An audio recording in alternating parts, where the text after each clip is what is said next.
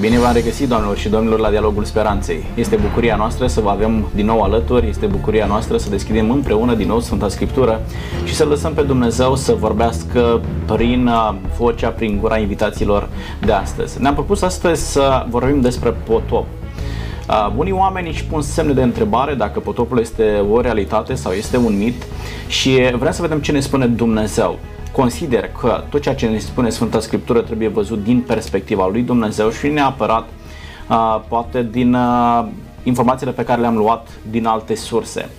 Vreau să clarificăm lucrul acesta cu ajutorul unor oameni licențiați în teologie, oameni care au studiat în profunzime Sfânta Scriptură și ne pot furniza informații în plus despre tema pe care o punem în discuție astăzi. De aceea spun bun venit alături de noi domnului Ciobanu Constantin. Mulțumesc pentru invitație, bine v-am găsit. Și noi vă mulțumim și cred că prezența dumneavoastră va face bine din nou telespectatorilor noștri. Să sperăm. Alături de noi este părintele profesor Cătălin Vatamanu. Ne bucurăm că sunteți de nou alături cu noi. Bine ați venit! Doamne ajută, mulțumesc încă o dată pentru invitație. Mă bucur să revin în acest studio. Și noi ne bucurăm. Uh, ne familiarizăm deja. Da, și suntem... cu telespectatorii. Și cu telespectatorii. Da? Iar în dreapta mea este domnul pastor uh, Gabriel Moisuc, Iosif Gabriel Moisuc, dacă să spunem uh, numele complet. Bine ați venit lângă noi! Bine v-am regăsit. Mă bucur să fiu din nou cu dumneavoastră alături de invitații dumneavoastră. Domnilor, vorbim despre potop. Nu este o temă ușoară, este o temă pusă în discuție și de oameni care, să zic, n-au ca obiect principal de studiu de cercetare Sfânta Scriptură. Oamenii fac comparație pentru că e un lucru care nu s-a, nu s-a mai întâmplat până atunci. Ne aducem aminte că nici contemporanii potopului nu credeau că poate să existe așa ceva și în momentul în care Noe a venit și a propovăduit, a vorbit, a predicat timp de 120 de ani despre faptul că va veni un potop de ape, au spus nu se poate așa ceva, n-a fost niciodată și nu are cum să se întâmple. La momentul de față, potopul domnul Ciobanu, sunteți primul astăzi, este văzut cu aceeași suspiciune.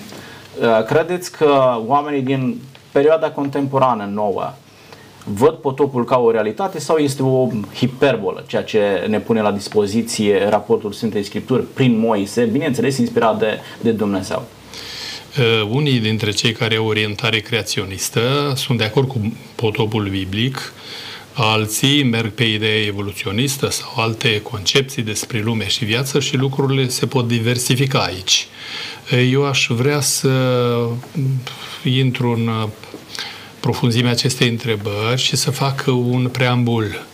Și anume, aș pleca de la premiza că sunt argumente uh, pentru varianta creaționistă, uh, o multitudine de argumente și teologice și literale și argumente arheologice și argumente uh, logice și din mitologia comparată Eh, și aș dori să dau câte un singur exemplu din fiecare, pentru că timpul nu ne permite, și aș pleca de la eh, premiza că Victor Kernbach, în mituri esențiale, eh, creionează ideea aceasta că peste, în peste 200 de popoare sau regiuni se găsește această idee a potopului biblic E adevărat că mm, felul în care se prezintă acolo, nu intrăm acum în subiectul acesta, însă e interesant de știut pentru că unii gândesc că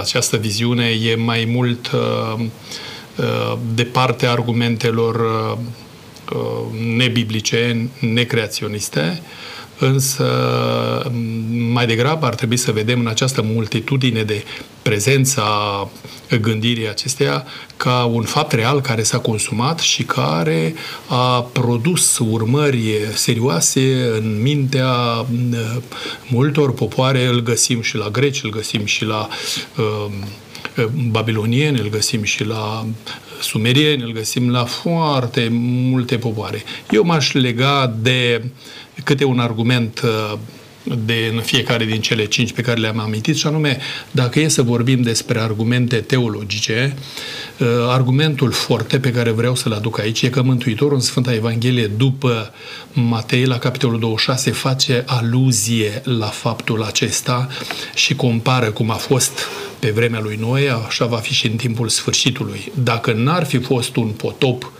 real, n-ar fi făcut Mântuitorul aluzie la lucrul acesta. Și Apostolul Petru face aluzie la aspectul acesta, poate vom reveni.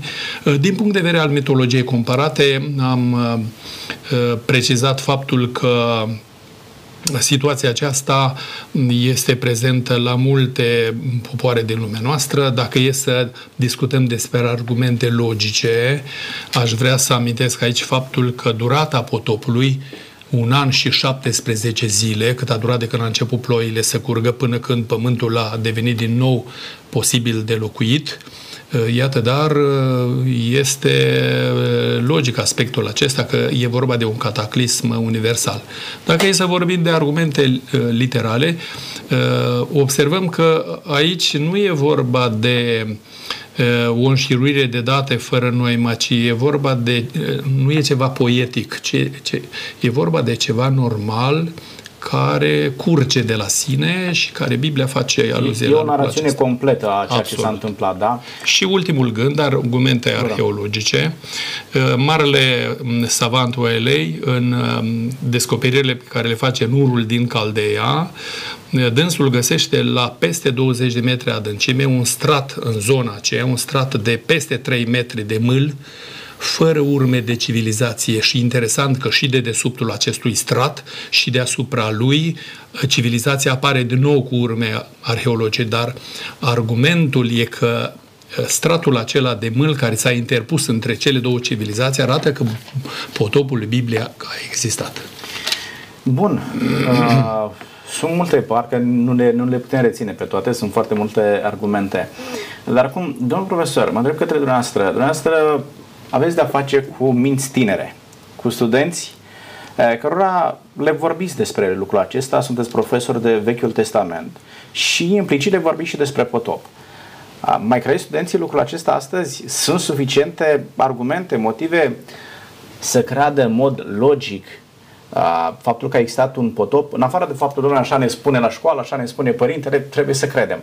Sunt argumente suficiente uh, să-i puteți convinge pe tinerii aceștia? Studenții de la teologie cred pentru că merg pe o logică teologică. Și Am atunci înțeles. această logică este una fundamentată pe credință. Uh, prin urmare, nu putem să scoatem din această ecuație tocmai credința în faptul că Sfânta Scriptură este inspirată de Dumnezeu și că mesajul este unul real. Prin urmare, potopul a existat cu adevărat, iar în centrul acestui potop stă același Dumnezeu care, uh, despre care este vorba în prima relatare sau primele capitole, cel care a creat cosmosul. Desigur, când vorbim despre tinerii din ziua de astăzi, nu ne referim doar la teologi. Nu ne așteptăm să fie în societate doar teologi.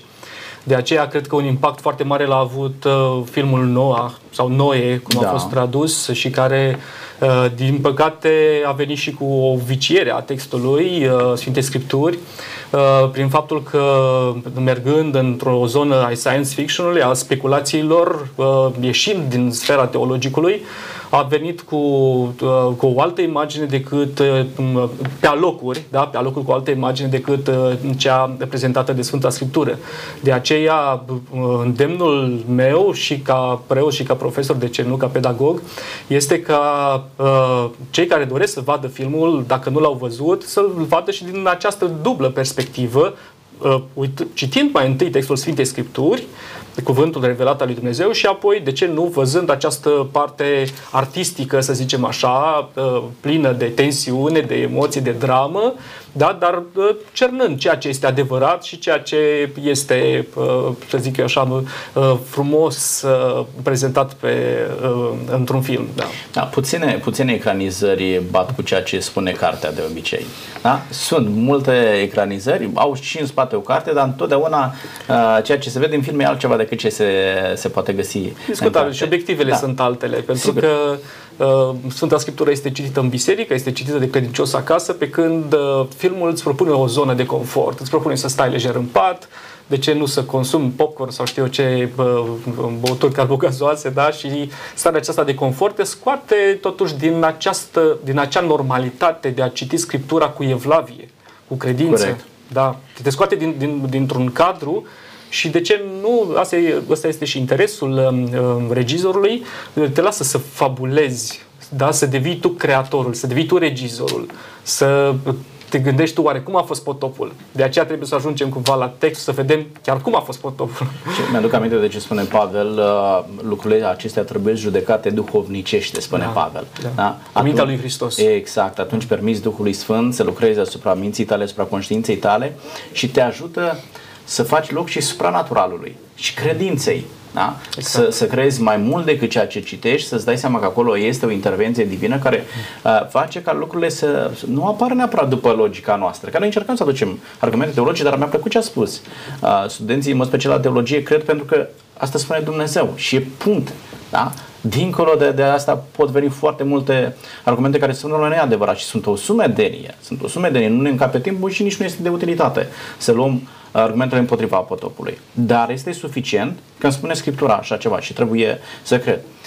Domnul pastor, din perspectivă pastorală, dacă este să învățați pe oameni despre un potop, e drept că celor din vremea lui Noe a fost greu să creadă că va veni un potop. Dar și celor de după Noe.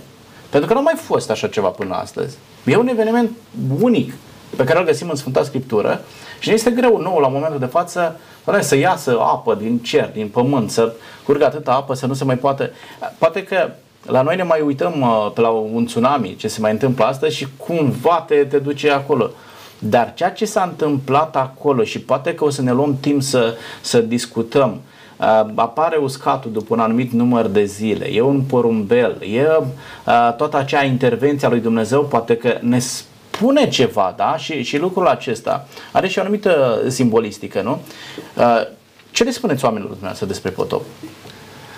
Când ne uităm în Scripturi, înțelegem că potopul a fost un, uh, un dezastru uh, global. În limbajul Sfintelor Scripturi a cuprins întreg pământul. Ceea ce înseamnă că tot dezastrul acesta a lăsat urme.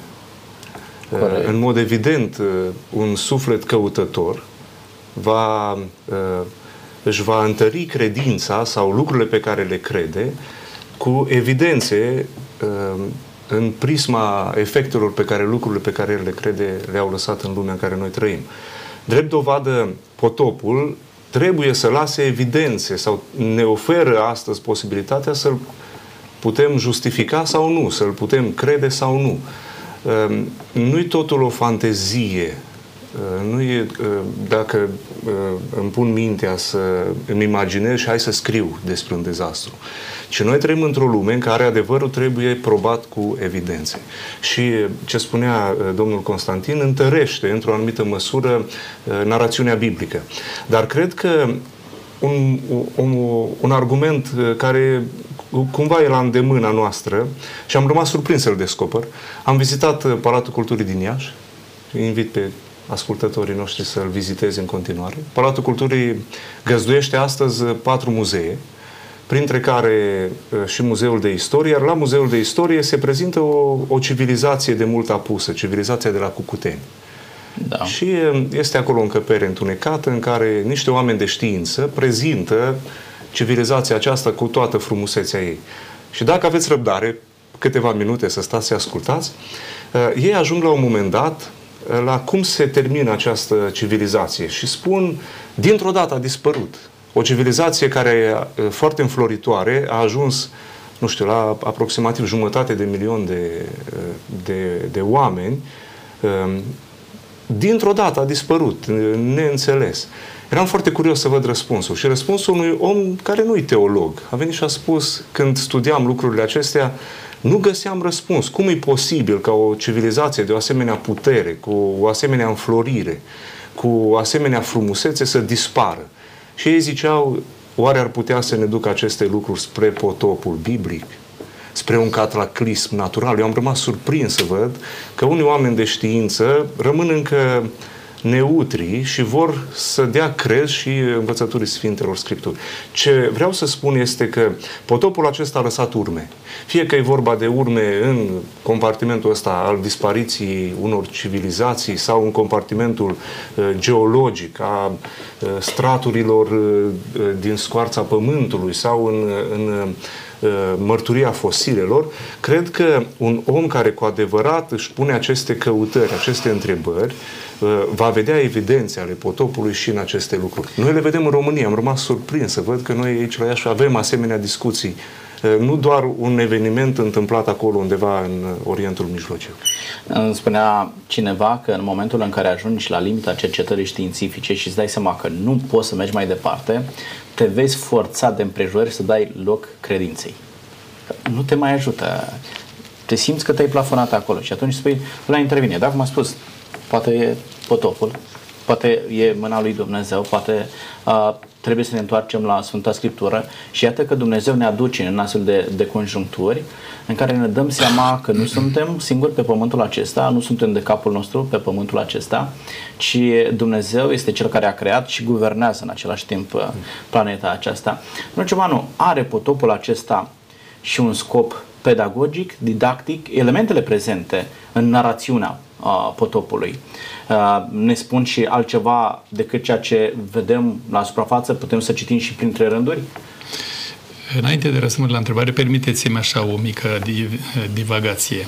În Almanahul Ramuri, publicat în Craiova în 1966, inginerul Teodor Tant, cercetător la Institutul de Fizică Atomică Academiei Române, a publicat un articol Potopul. Și vreau să vă redau ce spune dumnealui. Spune așa, și totuși potopul biblic a existat. Este vorba de o catastrofă ce a cuprins la vremea aceea întreaga suprafață terestră, un cataclism cu tremure și erupții vulcanice ale continentelor și scufundarea unor regiuni întregi ale globului numărul argumentelor științifice care confirmă potopul, începând cu mitologia comparată și terminând cu metode moderne, nucleare, de cercetare a vârstelor diferitelor vestigii, ce susțin ipoteza e din ce în ce mai mare în ce privește faptul în sine. Nu mai există suspiciuni că botezul, ă, ă, potopul, potopul biblic a fost o realitate. Deci, oameni de știință, cum spunea domnul pastor, argumentează că, de fapt, potopul biblic e o realitate. Adică ne îngrămădesc aceste argumente să dăm crezare Bibliei. Și este bine. Și e bine, este bine, e bine. Că, iată, într-un final, și știința ne conduce acolo, pentru că știința are limitele ei. Atenție, credința nu le are. Da? Credința te duce în zona infinitului, în zona lui Dumnezeu și uh, totdeauna este loc de mai mult, de mai bine, pentru că intri în contact cu Dumnezeu. Dar ca să ajungem și la răspunsul întrebării dumneavoastră, ferește că potopul are o semnificație pedagogică foarte puternică și pedagogul este Dumnezeu. E foarte clar. Pentru că există o strânsă legătură între narațiunea despre potop și cea legată de creație. Pentru că dacă la creație, în capitolul 1, se creează toate, cosmosul în întregime și apare acea sintagmă, toate, toate sunt bune foarte, de data aceasta, în capitolul al șaselea, se vorbește despre faptul că totul este, s-a stricat, pământul este stricat. Exact. În plus, uh, omul care este invitat de Dumnezeu, făcut după chipul lui Dumnezeu și invitat să crească și să se mulțească, nu se mulțește pe sine, ci mulțește păcatul. Prin urmare, această stricare a pământului, care nu e și un joc de cuvinte ebraic foarte frumos, Adam și Adama, deci stricarea pământului Adama înseamnă de fapt și o stricare a omului Adam. Mm. Da, prin urmare, uh, ceea ce se va întâmpla va fi o restaurare a haosului, uh, ca să păstrăm acest joc cumva, dar un haos de data aceasta limitat, pentru că Dumnezeu este cel care controlează haosul perceput de om, firește, da? pentru că Dumnezeu este cel care dă frâul liber apelor de deasupra și de desubt, în așa fel încât uh, potopul duce la stricarea tot ceea ce a fost zidit, inclusiv a, a uh, om, oamenilor, a vegetației, cu excepția lui Noe și a ceea ce s-a salvat uh, în, în propria corabie. Prin urmare, există o strânsă legătură între creație și uh, narațiunea despre potop, așa cum o să vedem cu siguranță între potop și Noul Testament. E interesant ce spuneți dumneavoastră. Practic, uh, răutatea omului a readus acel tohu vabuhu de la, de la exact. început, da? Era totul fără formă, fără conținut. Și bine ați spus acela. că răutate, pentru că de fapt în capitolul al 6 nu apare cuvântul păcat, ci se vorbește despre răutatea oamenilor. Oamenii sunt răi. Deci imaginați-vă, imaginați-vă pe Dumnezeu. Spune 6 cu 5, Dumnezeu a văzut că răutatea omului este mare pe pământ și aici ne surprinde, a părut răul lui Dumnezeu că l-a făcut pe om. Da? Imaginați-vă până unde s-a ajuns. E o realitate repetabilă dacă Dumnezeu privește astăzi spre noi, domnul pastor Iosif. Cum vede Dumnezeu lumea de astăzi? Putem regăsi ceva din ce citim în Geneza 6? Dacă vă referiți uh, la potop, ca o la răutatea oamenilor, la, la o realitate repetabilă, răutatea oamenilor, o vedem în fiecare zi.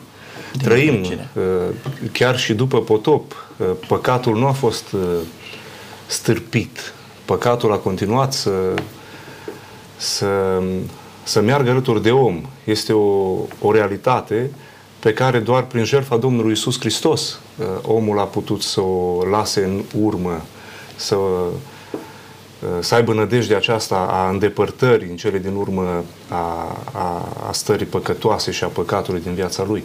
Dar păcatul continuă și după potop și um, ceea ce vedem însă este că Dumnezeu hotărăște să nu mai pedepsească păcatul omului sau răutatea omului în același fel, ci uh, El oferă o, o oportunitate de mântuire, de salvare omului și uh, pedeapsa asupra acestei răutăți nu va mai fi aruncată asupra creației și asupra uh, uh, omului într-o ispășire, că nici nu a fost asta la, la potop, dar într-o ispășire a fost aruncată asupra Domnului Isus Hristos.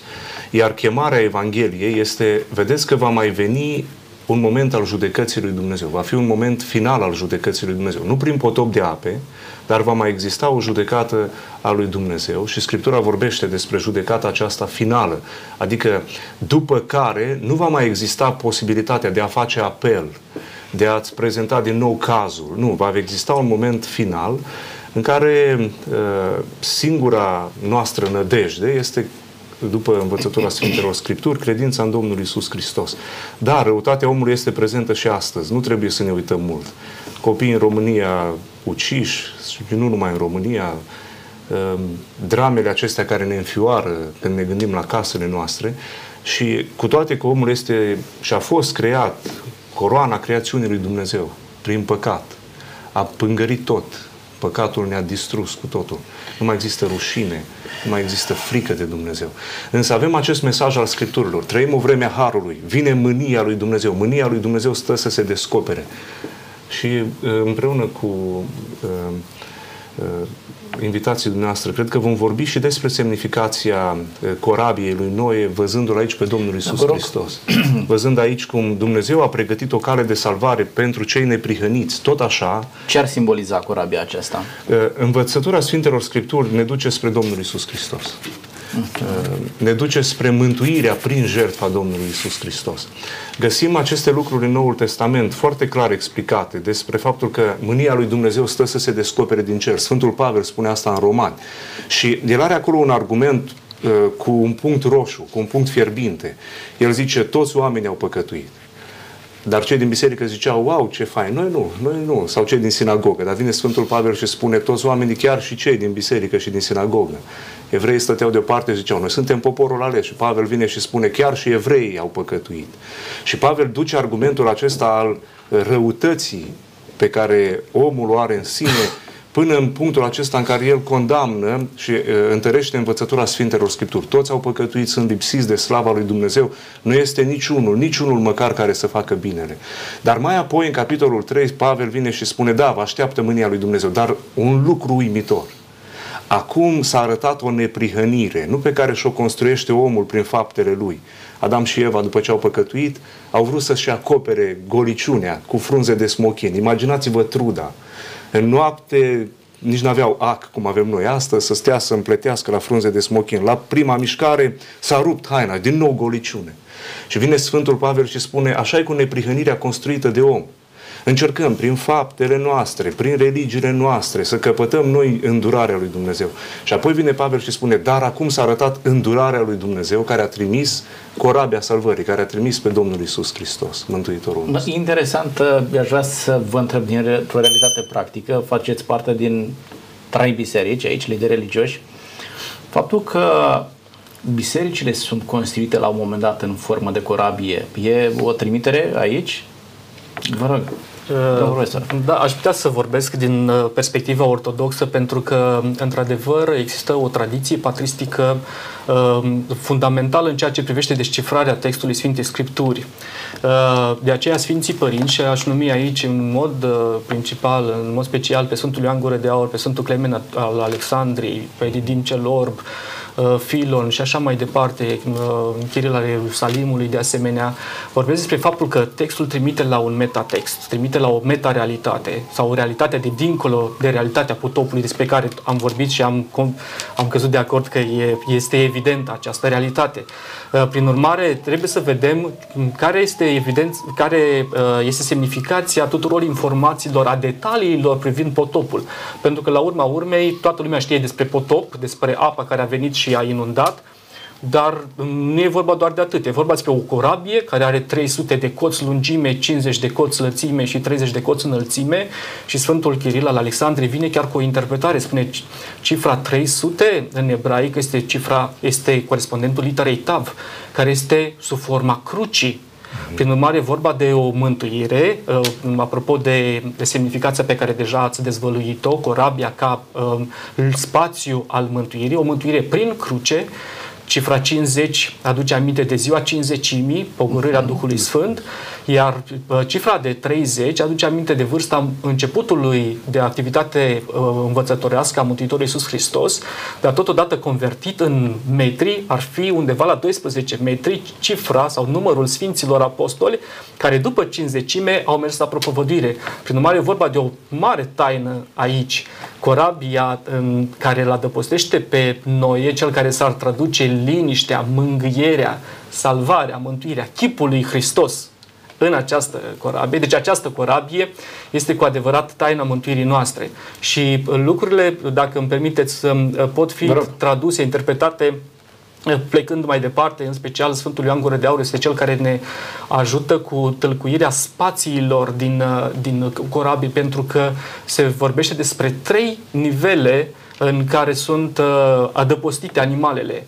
Uh, animalele cele uh, mari sunt în spațiul de jos, păsările în spațiul superior, iar la mijloc este pus omul, deloc lipsit de importanță, pentru că Noe, cu întreaga sa familie, joacă de fapt rolul pe care l-a avut și Adam în grădina Paradisului. Este de fapt uh, um, istoria despre potop este o istorie a recreației sau a creației din nou. Da. Uh, de aceea, în momentul în care Dumnezeu atât de frumos închide fereastra corabiei, adică participă la, tocmai la salvarea lui Noe, acest lucru înseamnă salvarea întregii umanități, așa cum este ea în forma aceasta sintetică, dar trecerea umanității de la lumea păcatului la o altă lume, prin apă care desigur semnifică botezul. Botezul, sigur. Da. Sigur că da. Și semnificația ar putea continua, dar mă gândesc că în, în cursul discuției noastre uh, putem vorbi și despre, de exemplu, despre um, înțelegerea acestei corăbii uh, ca reprezentând-o pe Maica Domnului, Sfânta Fecioara Maria, cea care îl adăpostește uh, în pântecele ei pe Mântuitorul Iisus Hristos, îl naște pe, pe Fiul lui Dumnezeu, cel care ia trup din, din ea. E din nou o icoană foarte frumos reprezentată în iconografia bisericilor ortodoxe. Vedeți câte elemente cu, cu scop didactic asupra cărora nu prea te oprești să iei aminte, să vezi ce vrea să transmită. Dar în vreau să mergem mai departe pe simbolistica aceasta. Uh, îmi place imaginea porumbelului, educător de vești bune. Da?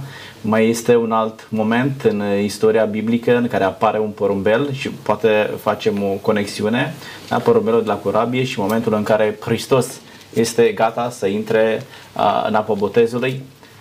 Mi-ați ridicat minge la fileu mielul și porumbelul, simboluri ale divinității, porumbelul reprezentând pacea, liniștea, reprezentând atotputernicia Duhului Sfânt care aduce vindecare și tămăduire pentru sufletele noastre, și mielul simbol al jertfirii, al iubirii jertfitoare care merge până acolo încât se uită pe sine și se oferă omului pentru a fi salvat. E ideea pe care Sfântul Pavel o amintește și spune pentru uh, iudei lucrul acesta este prilej de poticnire, nu pentru uh, greci, pentru cei care au altă viziune despre lume și viață, este uh, nebunie, adică cum să moară zeul pentru creatura lui, asta nu se poate. Dar observăm că în gândirea biblică tocmai aceasta este esența. Iisus Hristos, mielul, se sacrifică pentru salvarea și mântuirea noastră, iar prin Duhul Sfânt se metamorfozează toată această lucrare nu doar cea pe care Domnul Hristos o realizează pentru noi, și foarte frumos au amintit uh, colegii mei despre uh, simbolismul acesta atât de accentuat, dar este vorba uh, și de pregătirea sufletului meu ca o corabie unde să locuiască porumbelul și să aducă pace și împlinire. Dumneavoastră sunt situații omeliticieni, știți, îmbrăcați toată simbolistica aceasta. Uh, aș vrea să mergem mai departe și haideți să vedem, uh, reținem din toată ideea aceasta, corabia practic este modul de salvare a oamenilor și aș, uh, aș mai aminti ceva, poate că este și o trimitere a oamenilor către biserică, dar și pentru societatea de astăzi. Oamenii să înțeleagă că există biserica în care ne putem întâlni, putem găsi pe Dumnezeu care aduce mântuire pentru oameni. A, un Dumnezeu în afara bisericii este greu de văzut. Dumnezeu, îmi aduc aminte, 25 cu 8, Exod, spune uh, Dumnezeul lui Moise, să-mi faci un locaș sfânt și eu voi locui în mijlocul lor. Da? Dumnezeu era în corabie, Dumnezeu este în biserică, Dumnezeu dă întâlnire omului în biserică și omul are nevoie să se întâlnească cu Dumnezeu în corabie, în biserică, pentru că acolo poate găsi salvare. Domnilor, uh, am văzut că este o realitate potopul. Am văzut uh, simbolistica și ce ne învață potopul. Haideți să învățăm din greșelile altora. Ce anume a condus la această dramă, la potopul acesta? Ce anume l-a determinat pe Dumnezeu să anunțe prin Moise, oameni buni, vine un potop și încep uh, cu dumneavoastră, domnul Iosif. Aș vrea să, să vedem explicația în Sfintele Scripturi vis-a-vis de semnificația potopului, pentru că uh, luând uh, imaginea aceasta din Vechiul Testament, putem să-i dăm semnificații uh, diverse, venind din contexte diverse. Dar uitându-mă pe, pe paginile Sfintelor Scripturi, văd că atunci când se vorbește despre noie sau despre potop, întotdeauna se vorbește despre Hristos și despre mântuirea în Hristos. Pentru că ă, dacă biserica nu îl păstrează în mijlocul ei pe Hristos, biserica respectivă nu mai are nicio putere de mântuire. Mântuirea nu este prin puterea ă, bisericii fără Hristos. Ă, corabia în sine Eh, dacă alții s-ar fi trezit ei să-și facă corăbile lor, eu cred că Dumnezeu le-ar fi scufundat, pentru că eh, era un act al neascultării. Dar când mă uit pe paginile Sfintelor Scripturi și văd cum Noul Testament ne duce în trecut și ne explică ce s-a întâmplat la potop, de fiecare dată se vorbește despre Domnul Isus Hristos. În centrul mântuirii este crucea, cum spunea uh, preotul Cătălin. Și vreau să dau citire câteva versete din 1 Petru, capitolul 3, traducerea Cornilescu, pe care o am eu Uh, are limbajul acesta, zice, Hristos a suferit uh, de asemenea odată pentru păcate. El cel neprihănit pentru cei nelegiuiți, ca să ne aducă la Dumnezeu. Vedeți, nu spune Hristos suferă în fiecare an, ci odată jertfa lui este suficientă. Uh, cuprinde în ea mântuirea deplină, completă. Apoi spune așa, El cel neprihănit, adică suferința lui, nu a fost pentru că El ar fi avut vină, și zice, el neprihănit fiind, a suferit pentru cine? Pentru cei păcătoși, pentru cei care uh, Uh, dacă n-ar fi Hristos, îi așteaptă mânia lui Dumnezeu, cu toată religia lor, cu toată frumusețea, creativitatea sau, știu eu, rațiunea lor sau gândurile lor, dacă nu l-au pe Hristos, ei sunt nelegiuiți și așteaptă mânia lui Dumnezeu. Și atunci cel neprihănit a suferit pentru cei nelegiuiți. De ce? Ca să ne aducă la Dumnezeu. Uh, să ne scoată din păcat, din moarte, din uh, Uh, destinul iadului și să ne aducă la Dumnezeu. Și zice așa, El, Hristos, a fost omorât în trup, dar a fost înviat în Duh, în care s-a dus să propovăduiască duhurilor din închisoare, care fusese răzvrătite odinioară, când îndelunga răbdarea lui Dumnezeu era în așteptare în zilele lui Noe. La potop au murit trupuri, dar sufletele acelor oameni, spune Scriptura, au ajuns într-o închisoare a sufletelor, într-o închisoare a duhurilor, așteptând o judecată mult mai năpraznică, mult mai groaznică și mai grozavă, o judecată care va fi veșnică. Și spune că îndelunga lui, răbdarea lui Dumnezeu era în așteptare în zilele lui Noe, când se făcea corabia, Ehm, și avem un pasaj în 2 Petru care se spune acest propovăduitor al neprihănirii. Se pare că noi nu doar a bătut lemne și a făcut corabia, ci noi a propovăduit oameni buni, vine mânia lui Dumnezeu. Întoarceți-vă la Creator, lăsați-vă de cererere, nu vedeți izvodirile minții voastre, vă îndepărtează întotdeauna de Dumnezeu. Și apoi continuă și spune așa, se făcea corabia în care a fost scăpate prin apă un mic număr de suflete și anume 8. Icoana aceasta închipuitoare, adică imaginea aceasta din trecut, icoana aceasta închipuitoare, vă mântuiește, vă salvează acum pe voi, și anume botezul care nu este o curățire de întinăciunile trupești, ci mărturia unui cuget curat înaintea lui Dumnezeu prin învierea lui Isus Hristos, care stă la dreapta lui Dumnezeu, după ce s-a înălțat la cer și și-a supus îngerii stăpânirile și puterile. Observați, spune botezul, care nu este o curățire de întinăciunile trupești, adică nu actul în sine mântuiește pe cineva, îl băgăm în apă și l-am scăldat, l-am spălat, ci acel botez spiritual, și el vine și spune, știți ce e botezul? Este mărturia unui cuget curat. Adică tu faci o mărturisire că te întorci la Dumnezeu și accepti mântuirea Lui. Când ne uităm în, în 2 Petru, exact aceeași imagine. Corabia, în Noul Testament, în înțelegerea uh, simbolistică aceasta nou testamentală, îl reprezintă pe Domnul Isus Hristos. Fără Hristos nu există mântuire. Fără Hristos nu există iertare de păcate. Fără cruce, cum spunea domnul preot. Putem noi să avem biserici, să ne certăm între noi, să avem teologii, să avem... Dar dacă nu-L cunoaștem pe Domnul Isus Hristos, nu avem păcatele iertate. Bun, înțeleg că răutatea oamenilor a condus la această pedeapsă divină, da? Și asta este ceea ce reținem noi ca și esență din, din episodul acesta. Uh, dar în același timp, domnul profesor, răutatea aceasta aduce pedeapsă. Aduce răutate pedeapsă doar pentru a, materie sau și pentru un spirit. Pentru că din ce spunea domnul Iosif, a, o parte din, sau sufletele au trecut într-o altă realitate existențială și așteaptă pedeapsa finală. Cum este? Uh, eu n-aș insista atât de mult pe pedeapsă cât pe această așteptare despre care vorbește și Sfântul Apostol Petru. Uh-huh. Pentru că așteptarea aceasta se traduce de fapt prin iubirea și prin milostivirea lui Dumnezeu.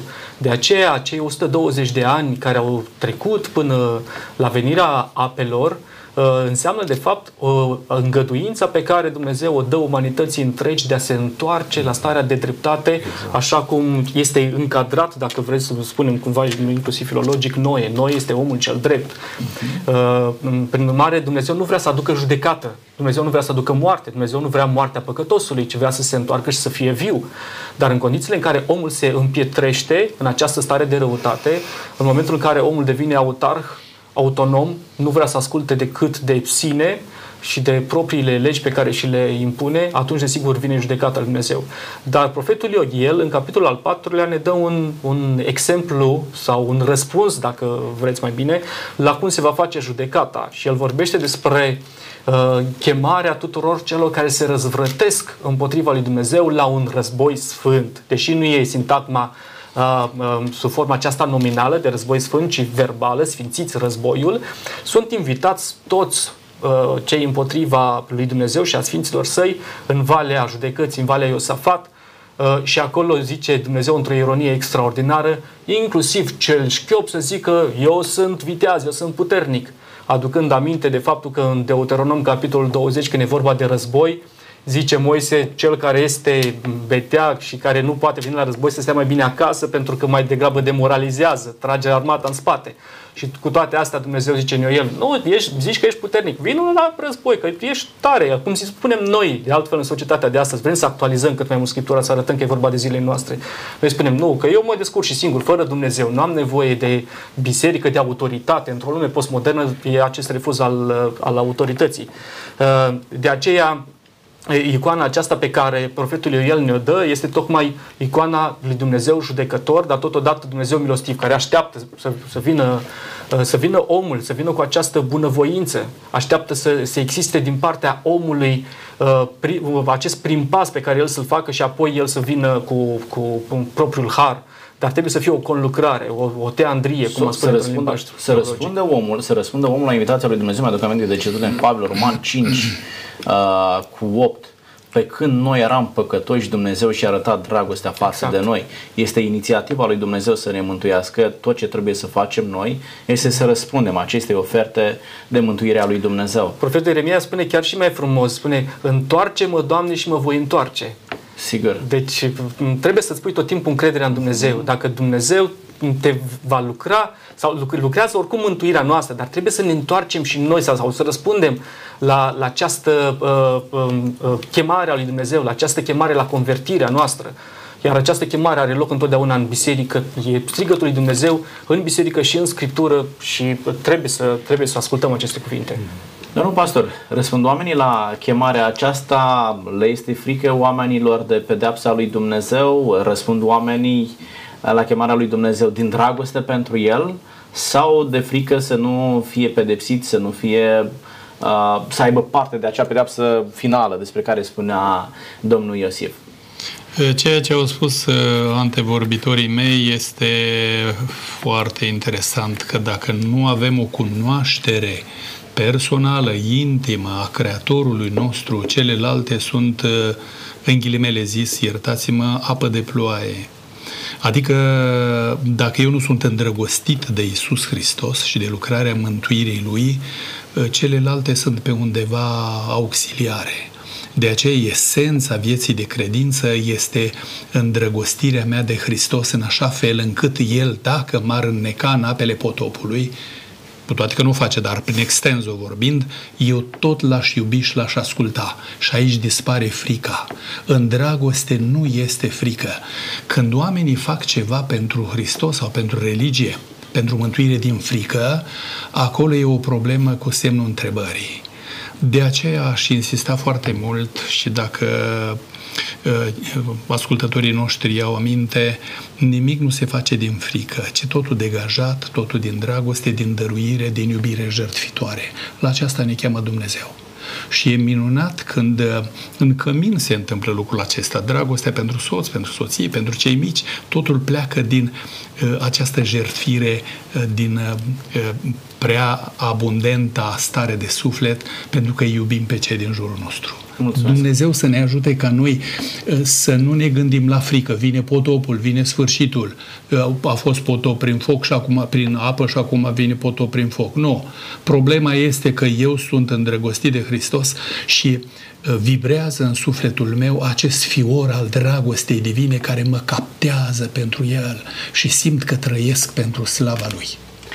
Aș, aș putea Cine să... nu iubește n-a cunoscut pe Dumnezeu, Dumnezeu, pentru că Dumnezeu este dragoste. Da? Când îl cunoști, intri în contact cu Dumnezeu și îl cunoști așa cum este Hristos, efectiv te îndrăgostești de El. Și atunci vei răspunde chemării la mântuire doar din dragoste pentru Dumnezeu. Domnilor, suntem pe ultima noastră intervenție, mai avem vreo 8 minute din emisiunea aceasta, începând de la dumneavoastră. M-ați convins că potopul este o realitate, ceea ce mă determină să cred că și propovăduirea aceasta despre un final al acestei lumi este o realitate și va fi un timp în care oamenii vor trebui să stea înaintea lui Dumnezeu și să deconteze a deciziile, faptele pe care le-au făcut. Scriptura, în același timp, ne cheamă la o pregătire pentru momentul acela. Aș vrea de la fiecare dintre noastre să ne spuneți în mod practic, concret, ce ar trebui să facem. Da? Pentru că toți suntem interesați ca în acel moment Hristos să ne găsească bine. Ce ar trebui să facem? uh, domnul pastor, că atunci când vine Hristos, să te uiți spre El și să spui, acesta este Mântuitorul meu în care am crezut. Iar revenirea lui Hristos, pentru că oamenii uh, gândesc în, în felul acesta, vine Apocalipsa și privesc uh, momentul acesta cu mare groază. Le este frică de lucrul acesta. Cum ai putea uh, vedea revenirea lui Isus Hristos ca pe un moment așteptat, să-ți fie drag, să uh, vină momentul acela cât mai repede. Ce trebuie să faci astăzi ca atunci să-ți fie bine, domnul pastor? Fericitul Augustin spunea, eu nu vreau să ajung în cer dacă Isus Hristos nu este acolo. Asta vorbește despre dragostea Lui, nu pentru bogățire cerului, ci pentru persoana Domnului Isus. În finalul Cărții Sfinte, în Cartea Apocalipsa, capitolul 20, ni se vorbește despre judecata finală și Sfântul Ioan, apostolul iubirii, vorbește despre eh, și scrie prin revelația Duhului Sfânt al lui Dumnezeu despre acel moment. Când citim, ne încearcă două sentimente. Primul dintre ele este sentimentul fricii. Noi trebuie să fim cuprinși de frică pentru momentul acela. Pentru că El vine și spune, pământul și cerul au fugit dinaintea lui Isus. Nu s-a mai găsit loc pentru ele. Căutau să se ascundă, vor căuta unii în ziua aceea să se ascundă. Nu vor putea. De ce? De groază. De ce de groază? Pentru că în momentul Harului, pe care noi îl trăim acum, în care vedem bunătatea lui Dumnezeu, ei au disprețuit aceste lucruri.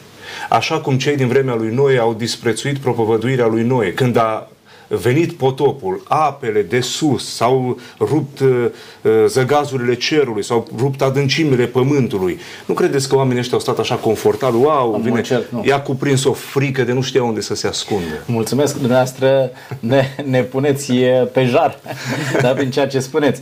Dar, Dar uh, ca să, aduc, să ajung și la al doilea sentiment, există și un sentiment de bucurie, este acesta. Zice, dar cei care au fost scriși în cartea mielului, vor avea parte de viață veșnică. Cine este mielul Domnului Iisus Hristos? Și îl vedem pe El care a murit pentru noi pe dealul Golgotei, între cer și pământ răstignit.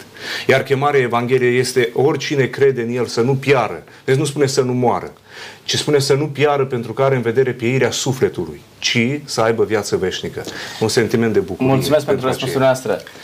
Cum reușești să depășim sunt... imaginea aceasta și să, să, mergi, să fiu motivat din dragoste să-l slujesc? Da, da, da. Sunt foarte multe răspunsuri, din păcate și timp insuficient, da. aș zice eu. Cred că da. cel mai important ar fi un apel la a păstra chipul lui Dumnezeu în noi, pentru că de Corect. altfel de aici pleacă și narațiunea potopului.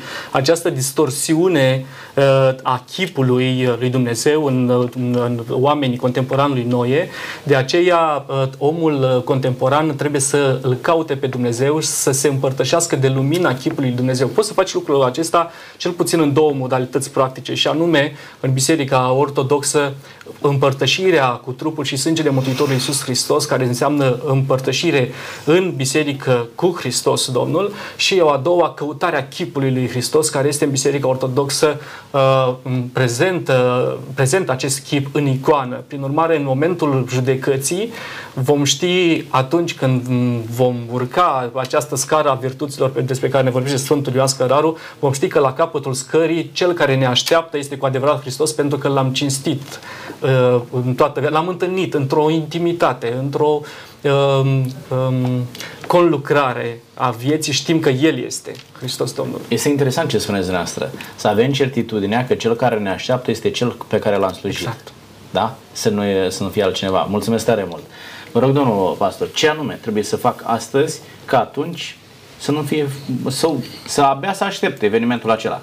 Îmi vin în minte cuvintele Scripturii din Mica 6 cu 8. Ți s-a arătat, omule, ce este bine și ce alta cere Domnul de la tine decât să iubești mila, să faci dreptate și să umbli smerit cu Dumnezeul tău.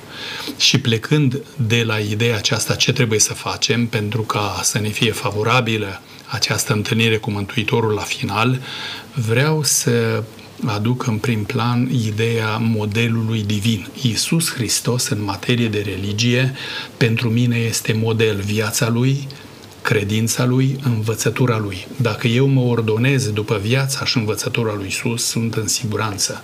Eu nu sunt chemat să apăr o credință, ci sunt chemat să apăr credința lui Isus. Pentru că pe platforma aceasta a binecuvântărilor divine, Apocalipsa ne spune aici este răbdarea Sfinților lui Dumnezeu care au credința lui Isus. Am înțeles. Și nu merg mai departe cu ideea, dar problema aceasta este uh, urmăriți cu toții pacea și sfințirea fără de care nimeni nu va vedea pe Dumnezeu. Întrebarea se pune cât de implicat sunt eu să urmăresc din viața mea să-i permit Duhului Sfânt să dea afară orice racilă și ura și mândria și lăcomia și toate celelalte să fiu pregătit să strălucească în mine echipul slavei Lui. Că asta înseamnă a trăi cu Hristos. Atât de mult m-am îndrăgostit și am privit spre El, încât El își oglindește echipul său în uh, ființa mea.